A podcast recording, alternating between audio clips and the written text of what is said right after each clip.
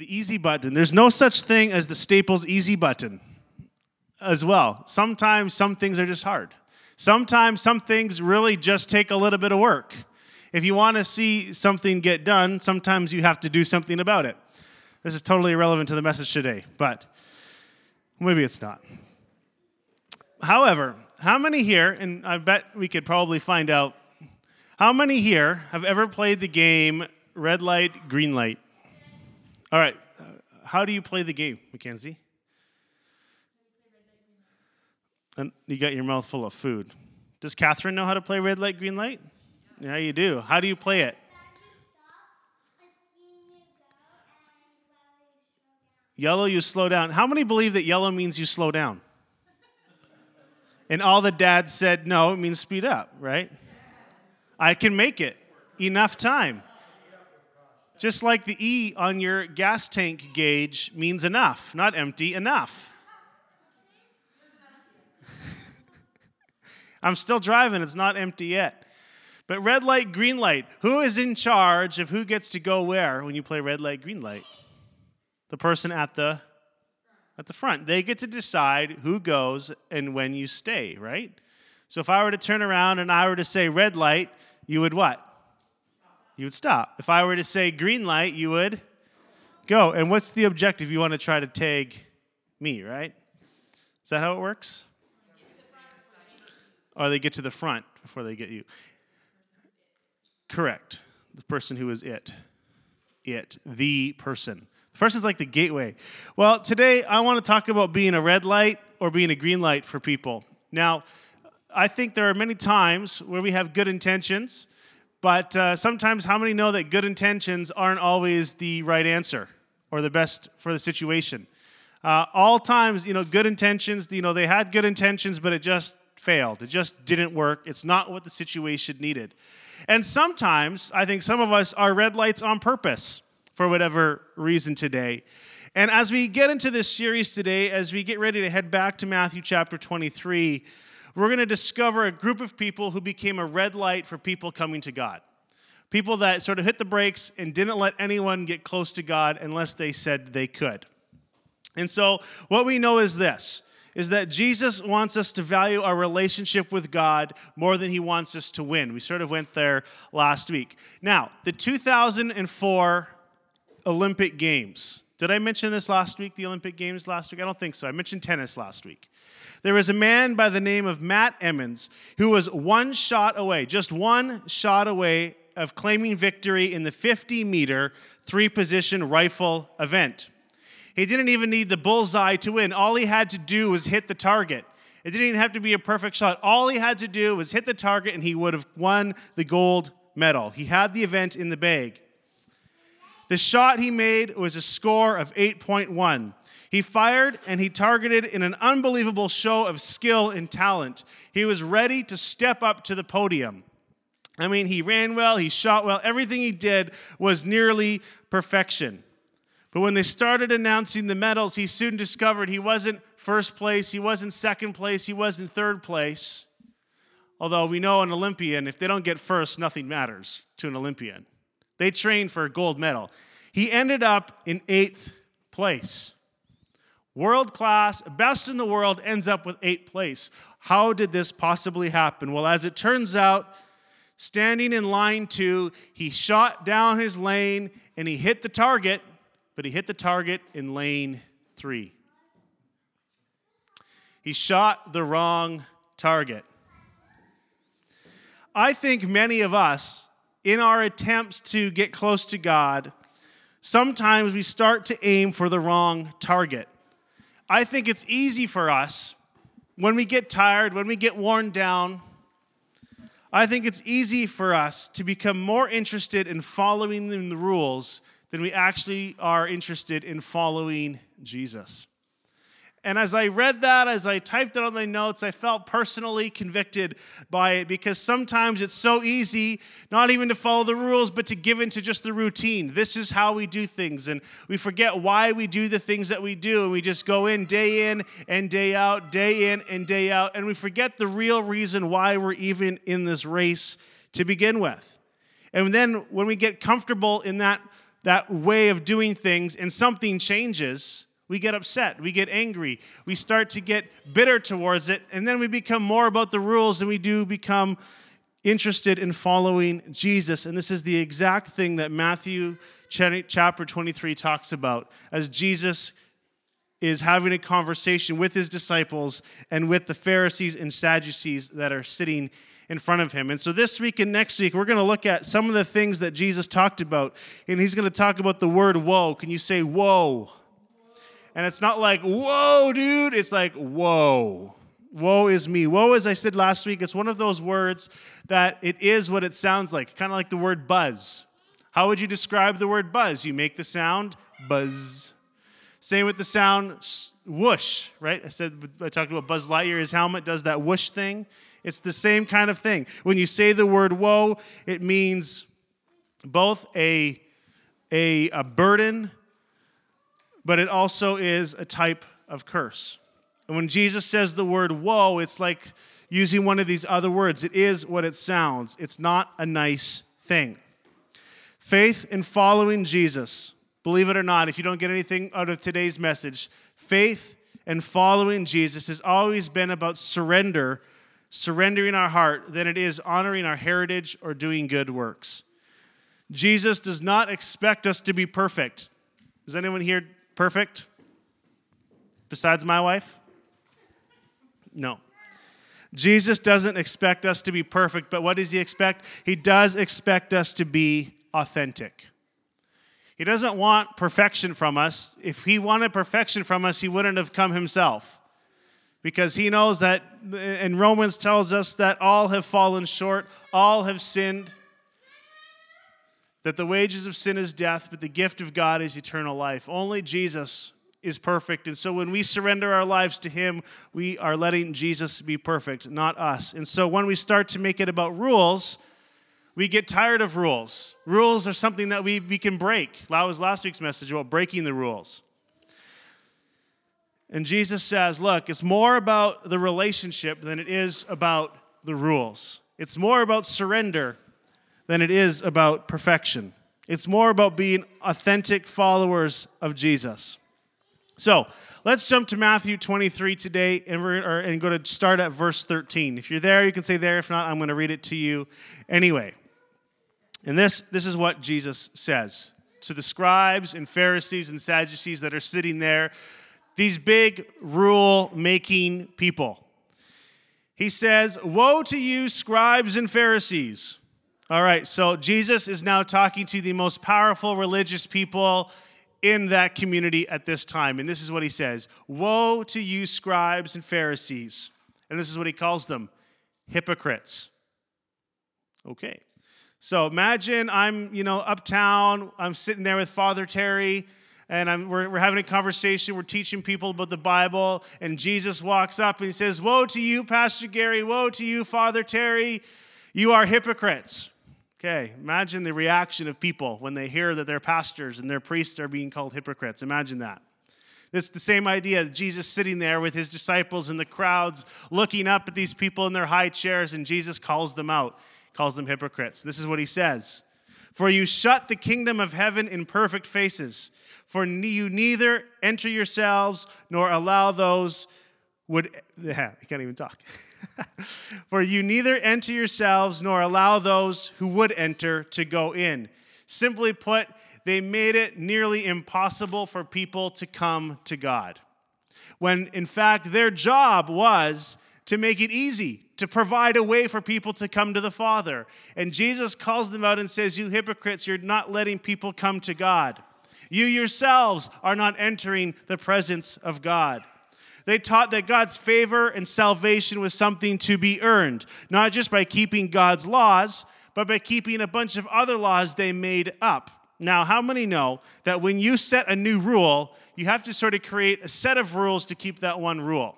right? So I, I love the idea of boundaries and guardrails and highways because it's the perfect analogy. We know that there's a cliff over here, and we got a lot of drop offs off the side of our highways around here. And we know that if we don't want people to go over that cliff, what do we got to do? We got to put up a guardrail. Well, if we don't want people to hit the guardrail, we should warn them that the end of the road is coming, or at least that there's a change. And so we put a patch of gravel beside the guardrail. So that way, at least if a car hits the gravel, they know that the edge of the road is coming near. And so, but we don't want people to get into the gravel because if they're going fast, they hit the gravel, they're going to lose control and end up off the cliff anyway. And so, what do we do?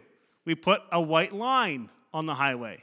And so now we have three sets of rules or three stages before we actually get over the cliff. And that's exactly what these religious leaders were doing. They were putting barrier after barrier after barrier in front of people to try to keep them from getting to God so that they themselves could be more powerful and more holy on their own. For example, they would take the law, remember the Sabbath day, and keep it holy. That was God's law, that was God's rule. Why did God create the rule of the Sabbath? Because when God created the earth, what does it say he did on the seventh day? He rested. He created the Sabbath as a moment and as a day of rest. He says, Look, you're going to work hard six days a week. How many here love the five day week now? Two day weekend. Wow. You know, when COVID was, when they were starting open stuff, they, they proposed that they go to a four day work week. How many would be, you know, in love with that idea? Four days a week. You know, what happens? Why don't we just not work at all and just give people a bunch of free government money to stay home and not work at all. I shouldn't make fun of people that need help. Uh, but it's true, right? We, we, we love to not work. And Jesus actually says, Here is a day in the week where I don't want you to work. I want you to rest. I want you to be together as a family. So work a little bit harder Saturday collect a little bit more food Saturday, so that, or I guess in this case, Friday, Jewish culture, the Sabbath is Saturday. Work a little bit harder the day before so that you can have a day of rest. Well, things got a little out of hand. Instead of just saying, okay, you can't work on the Sabbath, they would say things like, well, if you throw an object in the air, I'm going to try this. If you throw an object in the air on the Sabbath, you can't catch it with the hand that you threw it. You have to catch it with the other hand. So, I want to have a drink, and for whatever reason, I throw my bottle in the air. I have to catch it with this hand. But if I catch it with this hand, all of a sudden I've broken the rules because now I'm working on the Sabbath. And you think I'm making this stuff up, but I'm not. It's actually where juggling came from. No, I'm kidding. It's not. I'm teasing. That part's a lie. But these were the kinds of rules that they put in place. And you couldn't move a chair on the Sabbath. So I got the stool here. Oh, you know what? It's Sunday. Can't work. Can't move the stool to where I need it to do. All of these ridiculous rules. It made it harder to honor God and rest. It was more work to rest than it was to actually just sit there and rest. That is like my personality to a T. I have to like do all these complicated things to accomplish one simple little task. You know, if there's a hard way to do it, I'm going to find it, okay? I'm going to do it that way. My wife is nodding her head in agreement with me today. Jesus spoke so strongly to these rule loving leaders because he knows that when following becomes more about the rules, people tend to walk away from both. When following Jesus becomes more about the rules, people, one, stop following Jesus, and then they start breaking the rules and they just they're gone forever. They just lost, walked away, done. When people start associate, associating following Jesus with following the rules, they walk away from both because it's impossible. It's too hard. Why would I want to do all this stuff? You're just telling me all the things that I cannot do. And Jesus didn't come to tell us what we can do. Jesus came to give us a life of things that we can do. When we truly learn to follow Jesus and find that obedience actually comes from inside out, submission to what God wants of our lives flows a little bit more naturally because it flows out of relationship. It becomes this desire to want to do good things. When we actually get close to God and we let God inside of our hearts, when we actually surrender to Him, not because someone told us to or gave us a process and steps to follow to do that, but when Jesus actually begins to change our lives, we don't do the things that we used to do the things that we, you know, we, we tend to put rules and walls up and say, don't do this, don't do that. There's a good thing, there's a difference between having boundaries and saying where the line is. And I think we get uh, caught up quite often in saying This is the line when in fact that's a boundary. We're not going to get into those today because it's going to create an argument and we're going to disagree. It's okay to disagree, but this is not the place to do that in this moment. We can do it afterwards. How does that sound? We can do it afterwards as we go to the bar and have a drink, right? There's something we can talk about. Boundary, rule, law. Good discussion there if you want a, if you want a good one. But how many here, if you've been married, you know that there's some rules when you get married, right? For example, on your wedding day, you make a vow to be faithful, to provide, and I'll use the husband role. And so I made the vow I'll provide for my wife, I will be faithful to her, I'll protect her. But how many know when you get married, there's a few extra rules after you get home from the honeymoon, right? You might know what I'm talking about, like put the seat down Put the toilet paper this way on the, put the toilet paper on the roll. Put the toilet paper on the roll the correct way. Make the bed. Have an opinion about which dress looks better of two exactly identical looking dresses. And you better get that one right. Know the right answer when she asks, I shouldn't say this one. When she asks you, Does this dress make my butt look big? There's no good answer to that question. Always say no. Well, that's. Now you're lying. You're lying. You're right. Uh, here's, here's the free marriage tip out there. Here's the free marriage tip. Always tell your, your wife she's beautiful. Always tell her that you love her. And if she likes hugs, hug her to death. Do you need a hug now?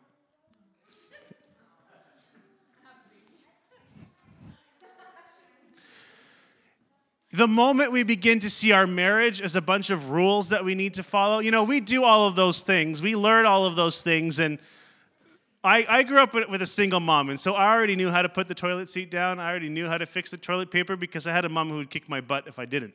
Okay, so my wife is blessed to have married me. Just leave it at that. uh, anyways, let's let the pastor stop lying and get on with it. But how many know in marriage, when relationships become about all the rules, what starts to happen? We start to get bitter about it. We intentionally will not put the toilet paper back. We will intentionally start to do things to irritate our spouse because it becomes more about the rules than it is about the love and the passion and the commitment that we have towards our spouses.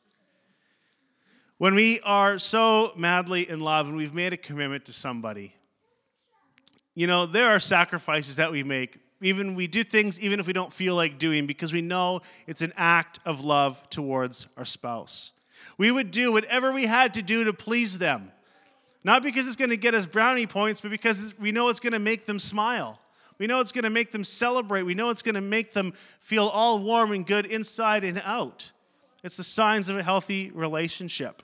Like, I love when my wife brings me treats and like good treats. Usually, when she works night shifts, I don't sleep very well, so I work late or I watch a movie. And she, I know she loves me when she brings home treats for me before she goes to work at night. Now, it sounds ridiculous, but I feel so much love, and I'm so excited when she brings home uh, those OMG treats. Those are really good.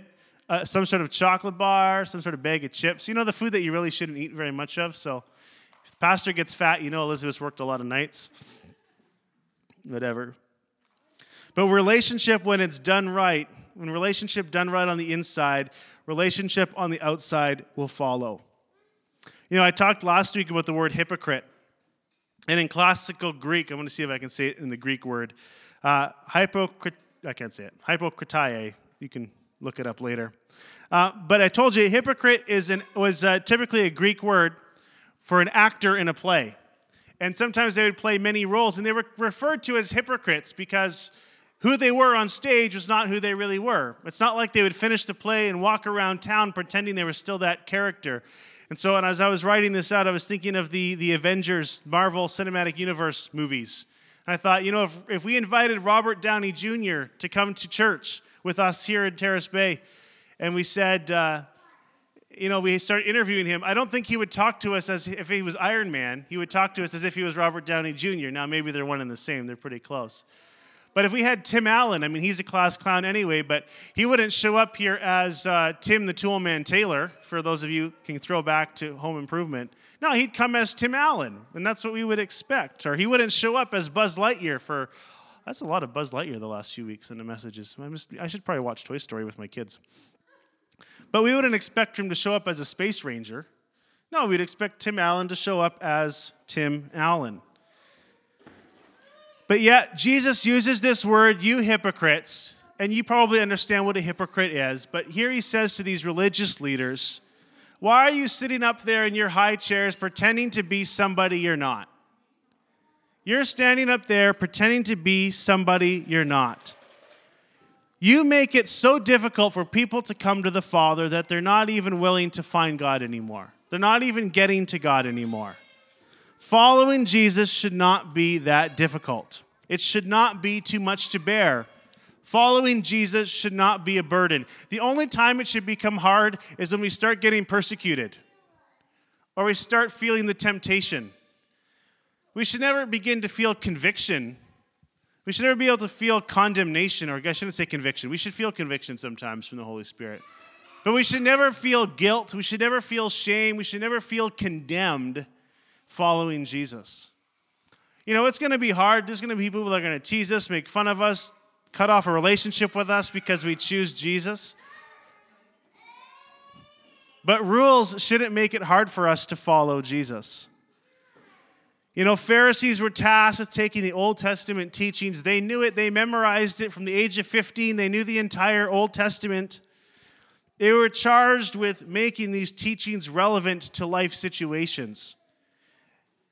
And so Jesus confronts them with these issues. And in verse 8, he says, But you are not to be called rabbi, he says to his disciples.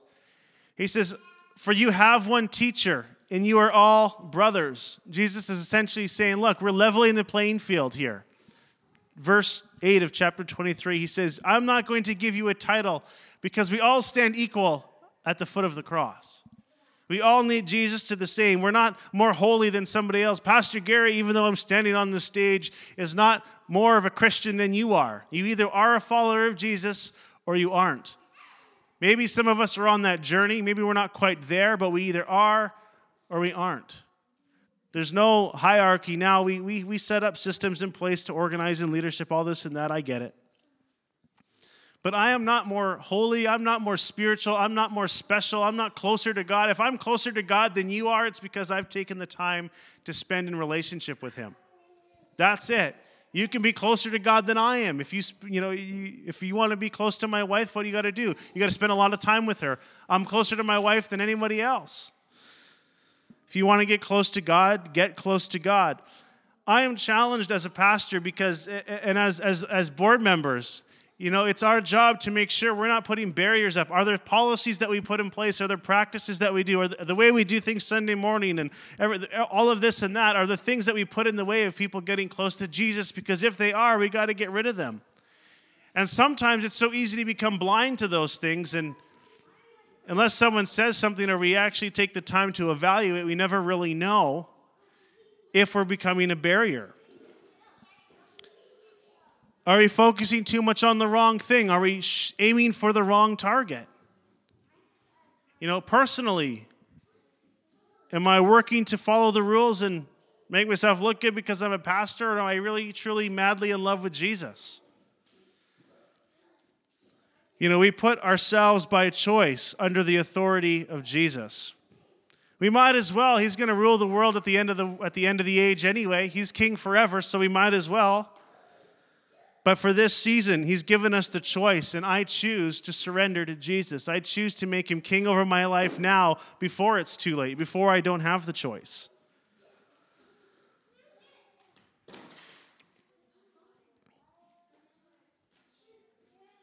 You know, there's a, there's, a, there's a verse in Revelation, and we use it all the time in a salvation message. But the truth is, is, is what happens is there's this church and they're doing things the way they've always done them. They think they're doing things well. And if they were to look around the room, they would discover that Jesus wasn't even in the room. And Jesus says in Revelation, He says, Behold, I stand at the door and I knock. If anyone hears my voice, will they let me in? This is the church. He's supposed to be at the center of what they're doing, and he's standing outside knocking. Tell you what, if we are not about Jesus, if we are not about the kingdom of God, then what are we really about? What are we really about? Now, we don't have all the answers all the time, but I believe that God gives us a vision. I believe that God fills us with hope, He fills with His love, and He says, Now go and be my disciples. He says, I'm going to send you the power of the Holy Spirit. I'm going to give you purpose. I'm going to give you things to do, and you will clearly understand what the next step for you is. And so this morning, as we as we leave from this place, I would love for us to take a minute. Maybe Elizabeth can come just play that song again. Here I am to worship. But I would love for us to take a minute as she just plays that song for us to think on our own lives. One, are there things that I am doing in my life that keep others from coming to know Jesus? Are there things in my life that people now cannot see Jesus in me? Are there things in my life that, you know, I know that I'm supposed to be full of His love, but do people really see the love of Jesus inside of me? Do they really see His power working through me? And I would love for us to take a minute and reflect on this question today. Jesus values seeing lives changed, not to create a bunch of rule followers, but to build a family of believers. I want us to pray for the ones that burden us most. You know, maybe we're not the barrier, maybe we're not the boundary, maybe we're not the ones putting the rules in place, but we see a loved one, we see a friend, and no matter what we do, no matter what happens, they can just never make that decision to follow Jesus. They just they seem so lost. There's no way forward for them. As we take a minute this morning and listen to this song, why don't we begin to pray for that person? Maybe maybe things are really going really well in your life spiritually. You know, you think there's I'm doing everything that God has called me to do and that's amazing. So why don't we begin to pray for someone who can't come to Jesus? So why don't we bow our heads? Why don't we close our eyes if we're able to and just listen to the kids play and giggle and laugh and pray for our kids today that we would do everything possible that they would know Jesus.